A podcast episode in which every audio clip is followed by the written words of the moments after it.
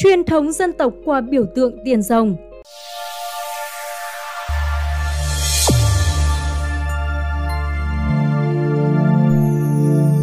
Theo huyền sử, Lạc Long Quân lấy Âu Cơ sinh được bọc trăm trứng nở ra trăm con. Một hôm, Lạc Long Quân nói với Âu Cơ, ta là dòng dõi rồng, còn nàng dòng dõi tiên, ăn ở với nhau lâu không được. Này nàng mang 50 con lên núi, còn ta đem 50 con đến Nam Hải. Người con trưởng được Long Vương truyền ngôi, Dương Hùng Vương đặt quốc hiệu là Văn Lang, đóng đô tại Phong Châu. Đó là nguồn gốc gia phả của dân tộc Việt Nam, một dân tộc anh hùng có gần 5.000 năm lịch sử truyền thống dựng nước và giữ nước một cách kiên cường. Như con dân của Tổ quốc Việt Nam, nhìn vào nguồn gốc đó, chúng ta phải làm gì? Hãy cùng trả lời câu hỏi này với từ điển lịch sử nhé. Nhân tính căn bản Nhân tính là yêu đẹp, ghét xấu. Biết đẹp, biết xấu là biết phân định. Đó là nguồn gốc của sự hãnh diện tự hào. Hãnh diện là ngẩng đầu lên không thẹn với trời, cúi mặt xuống không hổ với đất và nhìn ngang không ngượng với đồng loại. Hổ thẹn, ngượng ngùng là biểu lộ của ý thức thua kém, của mặc cảm tự ti, phạm tội và đó cũng là những khởi điểm tâm lý dẫn đến suy nhược tinh thần, bi quan chủ bại. Trên thế giới, những dân tộc tạo ra được những quốc gia hùng mạnh là những dân tộc biết hãnh diện, tự hào về dòng dõi hơn đời và khả năng tiềm ẩn hơn người của chính mình. Nhật Bản với niềm tự hào là con cháu của Thái Dương thần nữ, người Đức tự hào là một dân tộc siêu nhiên. Những tự hào này có một mối liên hệ mật thiết có tính cách quy luật với sự cường thịnh của quốc gia này. Nền tâm lý ứng dụng hiện đại đã chứng minh được sự hữu hiệu của lý thuyết tự hoàn thành, nơi một cá nhân khi cá nhân này tự tin là mình sẽ hoàn thành rất tốt đẹp một công trình hay sẽ trở nên một nhân vật lý tưởng nào đó. Thiên tài chỉ là sự cố gắng bền bỉ, sự cố gắng bền bỉ lại chỉ là mặt tích cực của lòng tự tin. Khen ngợi và chê bai là những phương tiện hữu hiệu để nuôi dưỡng hay giết chết lòng tự tin nơi ta nơi người. Ý nghĩa của biểu tượng tiền rồng Dân tộc Việt Nam có một biểu tượng tuyệt vời, đó là tiền rồng. Tiên là biểu hiện của thành cao và tự do, rồng là biểu tượng của uy quyền và tài năng. Đó là phẩm tính có tính cách truyền thống mà tổ tiên đã để lại như một lý tưởng sống mà cháu con đời đời phải thực hiện. Những phẩm tính truyền thống này là những yếu tố tạo nên tinh thần cuột cường, bất khuất của dân tộc, đủ sức chống lại mọi kẻ thù. Một ngàn năm bị Trung Hoa đồ hộ mà dân tộc Việt Nam, chỉ riêng dân tộc Việt Nam không bị đồng hóa. Đó là một sự kiện đáng suy nghĩ. Mông Hán là những chủng tộc hùng mạnh đã vào chiếm Trung Hoa để cuối cùng bị đồng hóa ngược bởi chính những người bị mình đồ hộ đến độ mất cả đất, mất cả văn hóa. Khả năng đồng hóa siêu đẳng của người Trung Hoa cộng thêm uy thế của bạo lực và những thủ đoạn chính trị thâm độc được thực hiện trên đất nước Việt Nam cũng đã không tiêu diệt được tiềm năng đấu tranh của một giống nòi quật cường, trừ việc tạo ra được một thiểu số trí thức nông nổi, bạc nhược, mất niềm tin và lòng tự hào dân tộc. Tiền còn là biểu tượng của một đời sống tinh thần phong khoáng, thành cao ưa nhàn tản và suy tưởng. Đời người được định giới bởi những hạn mốc của không gian và thời gian, trên cái nhìn tuyệt đối, hạn mốc của không gian và thời gian chính là những cản trở ràng buộc của tương đối cần cởi bỏ để đi vào cõi vô cùng, bầu bạn tiêu giao với đất trời. Người vẫn được coi là một trong tam tài, thiên, địa, nhân. Nhưng làm sao có thể sánh cùng với thiên địa nếu không thể trở thành chân nhân? Một con người đã sống trọn vẹn trong việc thực hiện lý tưởng sống đến độ bất tử và bất tử chỉ là một tên gọi tuyệt đối. Tiên được ghép bởi hai chữ nhân và sơn. Vì tiên vẫn thường tu luyện trên núi cao như trong câu Sơn bất tại cao hữu tiên đắc danh. Người ta sinh ra là người, nhưng người ta còn phải làm người. Tiên chính là lý tưởng sống làm người mà tổ tiên đã di trúc lại cho con cháu đời đời thực hiện. Sống một cuộc đời tự do hướng thượng, sống với một tâm hồn đồn hậu bao dung.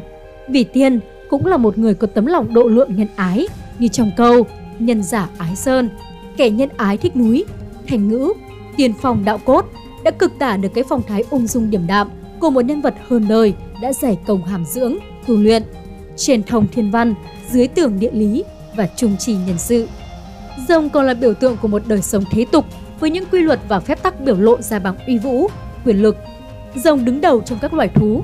Vì vậy, vua vẫn thường dùng tượng rồng để tỏ quyền uy lên trong họ và tỏ sự tôn quý cá nhân bằng cách đồng hóa với rồng như mặt rồng, bệ rồng, rồng phun mây và làm mưa, đó là tạo ơn mưa móc cho chằm họ của một xã hội nông nghiệp mà nước là một yếu tố tiên quyết để sống còn.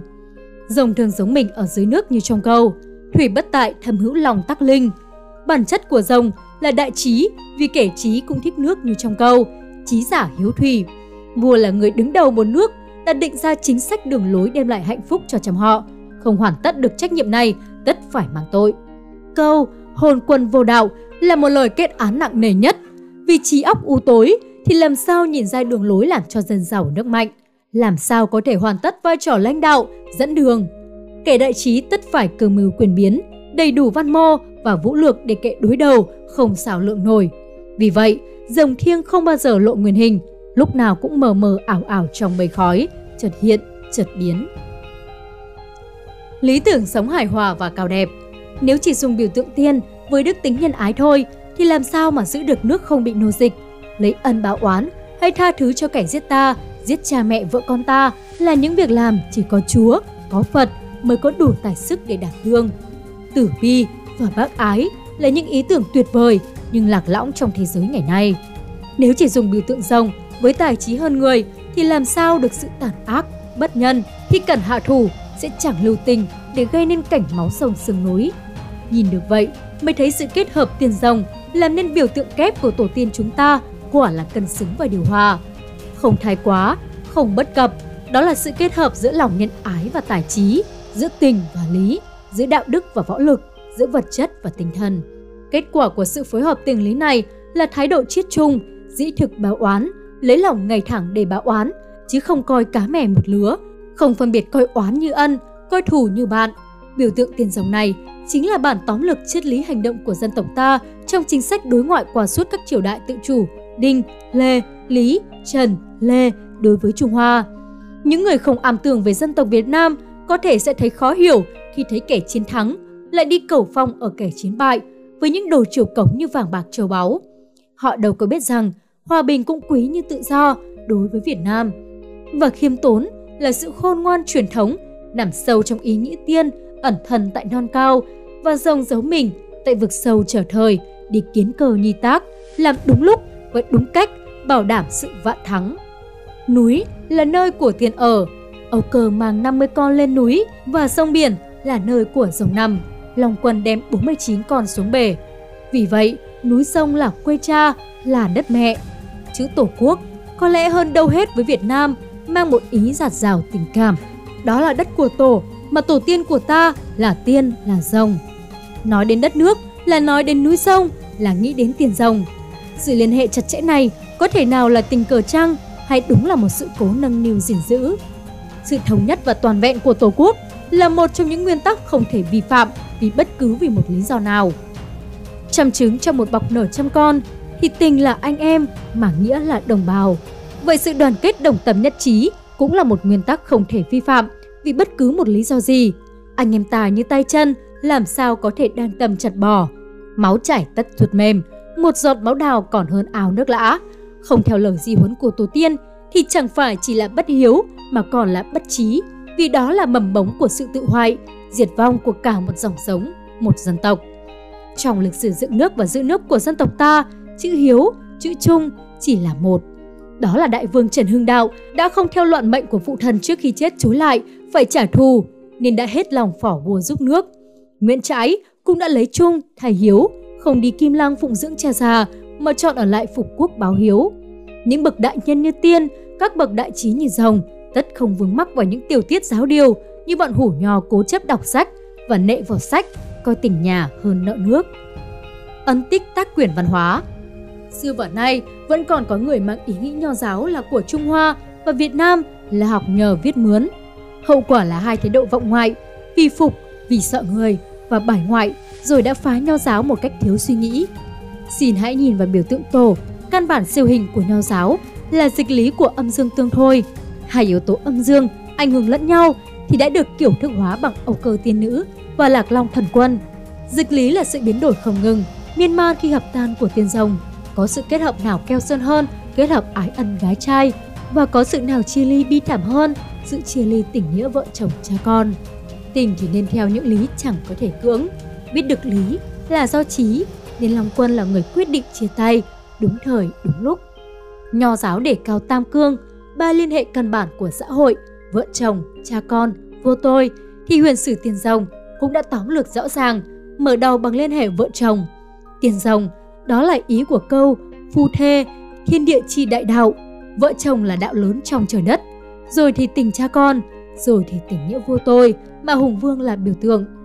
Nho giáo còn đề cao giá trị của đạo đức để phát huy và thăng hoa nhân tính như đức nhân, ái đức, trí dũng thì biểu tượng tiền rồng đã bảo hàm đủ. Nói đến lê nghĩa thì cũng không qua biểu tượng tiền rồng. Nếu lê nghĩa là những tiêu chuẩn để giúp ta tu dưỡng thì sự tu dưỡng đạt đến mức thần tiên là tuyệt đối.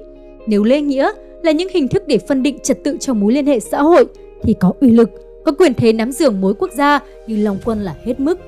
Đức khiêm tốn được đề cao như là dấu chỉ của sự nhầm thuấn lê nghĩa của người quân tử.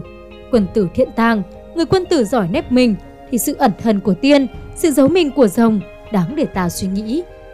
Vậy thì biểu tượng tiền rồng được gói ghém một cách sâu kín tất cả những nét cốt tủy đặc trưng của nho giáo Nguyên Thủy, được biểu hiện như kết tinh của một nền văn hóa của đại dân tộc Bách Việt. Đó là bản di trúc của tổ tiên để lại cho con cháu, gồm những điều căn bản phải làm theo nếu muốn hùng cường thịnh vượng hãnh diện với người. Bản di trúc đó áp dụng vào việc trị nước an dân cũng tuyệt vời, mà áp dụng vào việc tu dưỡng của cá nhân cũng toàn hảo. Hiểu thấu đáo biểu tượng tổ tiên rồng thì tất có thể nói là hiểu được truyền thống sống hài hòa của dân tộc, của một nòi tình được hướng dẫn bởi minh triết, bởi kinh nghiệm tích lũy của tổ tiên. Một nòi tình tất phải trọng tình cảm và nhân tình, không để lý lên áp tình rồi trở thành lạnh lùng, bất nhân, độc ác. Điều này cũng có trong huyền sử như một lời di huấn cho con cháu theo kiểu ý tại ngôn ngoại. Đó là lý do tại sao Long Quân tượng trưng cho lý trí, pháp luật chỉ mang 49 con xuống biển để lại người con trưởng làm vua. Theo mẹ tiên là theo tình tới 50 con, còn theo cha rồng là theo lý trí chỉ có 49 con. Ý của Long Quân muốn dạy cháu con là không nên tận lý, hạ thủ phải lưu tình, không nên cạn tàu giáo máng, dù khả năng và uy thế có thừa. Lưu tình là vậy đó. Hùng Vương chính là điểm thăng bằng. Chí trung hòa của cán cân tỉnh lý thực hiện lý tưởng nội thánh ngoại vương. Người con trưởng xưng là Hùng Vương. Hùng đi với sức mạnh của vũ lực và luật pháp vì là theo cha, là theo lý. Tên nước đặt là Văn Lang. Văn đi với tình cảm nhu thuận, kết hợp được với tình lý, uy vũ và đức độ tất phải là bậc chân nhân, quân tử. Đức của người quân tử khi đã cùng cực rồi, tất cảm hóa được người chung quanh thì nói gì dân chẳng nghe, khiến gì dân chẳng làm, như gió thổi chiều nào, cỏ giạt chiều đó. Quân tử Đức Phong, đức người quân tử ví như gió. Và cũng vì vậy, Hùng Vương mới đóng đô ở Phong Châu, vùng đất của gió vậy. Ý nghĩa trọng tình cảm và nhân tính còn biểu lộ qua cách ghi lại bằng con số trong ngày tưởng nhớ tổ tiên, ngày 10 tháng 3 âm lịch. Việc định ngày này không phải là ngẫu nhiên, bâng quơ, không lý do và thiếu căn bản. Tháng 3 tức là tháng thìn, thìn tức là rồng trong 12 con giáp. Tháng 3 là tháng bắt đầu có mưa nhiều ở vùng Á Châu và đó là tháng nhà nông bắt đầu cày bừa làm lúa. Vì rồng là linh vật được tin là phun mây làm mưa ban ơn mưa móc cho chăm họ. Còn số 10 được tượng trưng cho tiên. Nếu viết theo chữ nho thì chữ thập, số 10 sẽ như một dấu cộng. Bản chất của tiên là tự do phóng khoáng, không còn bị trói buộc bởi hạn giới của không gian và thời gian. Nên tiên là bất tử, là tuyệt đối, tức là không còn cái tâm phân biệt sống chết, xa gần. Đó là điểm triệt tiêu nằm giữa giao điểm của tung độ thời gian và hoành độ thời gian. Giao điểm này có thể là đại ngã như Phật giáo, hài tử chi tâm của lão giáo hay chỉ ưu chế thiện của nho giáo. Vậy kẻ có lòng nhân là rộng yêu, là bác ái không phân biệt, kỳ thị là thích núi vì núi tĩnh, nhân giả ái sơn, kẻ nhân yêu núi và thể tĩnh là thể của trường tôn, bất tử tuyệt đối, không còn đổi thay vậy. Đặt tiền trước rồng, đặt mẹ trước cha, đặt ngày trước tháng cũng là cách nói lên sự quan trọng, sự ưu thắng của tỉnh trên lý. Dù rằng trên thực tế thì bên cha cũng lễ mà bên mẹ cũng bái, nghĩa là quý cả hai và chẳng thể bỏ ai được. Vì chỉ mất một thôi, cha lý hay mẹ tình thì chúng ta cũng sẽ đương nhiên trở thành cô nhi, đứa con côi cút, sống vất vưởng lang thang trên đường đời. Tóm lại, chỉ cần suy nghĩ về biểu tượng tổ tiên rồng không thôi, chúng ta có đủ lý chứng để tin tưởng là tổ tiên chúng ta hơn đời để có thể hãnh diện bằng người và sẽ hơn người. Ngoài một niềm tự tin và tự trọng tất yếu, chúng ta còn phải cố gắng thể hiện những tài năng tiềm ẩn của dân tộc cho cả loài người thấy để khâm phục. Làm được điều đó hay không là ở chúng ta, những người còn dám nhận là Việt Nam. Quý vị và các bạn đã theo dõi trên kênh Tin Điền lịch sử. Nếu thấy số này thỏa cái lòng của bạn, đừng ngần ngại bấm like, comment và chia sẻ để lan tỏa điều tích cực đến mọi người nhé. Và đừng quên ấn subscribe kênh của chúng tôi để tìm hiểu thêm nhiều thông tin lịch sử hấp dẫn. Còn bây giờ, xin chào và hẹn gặp lại!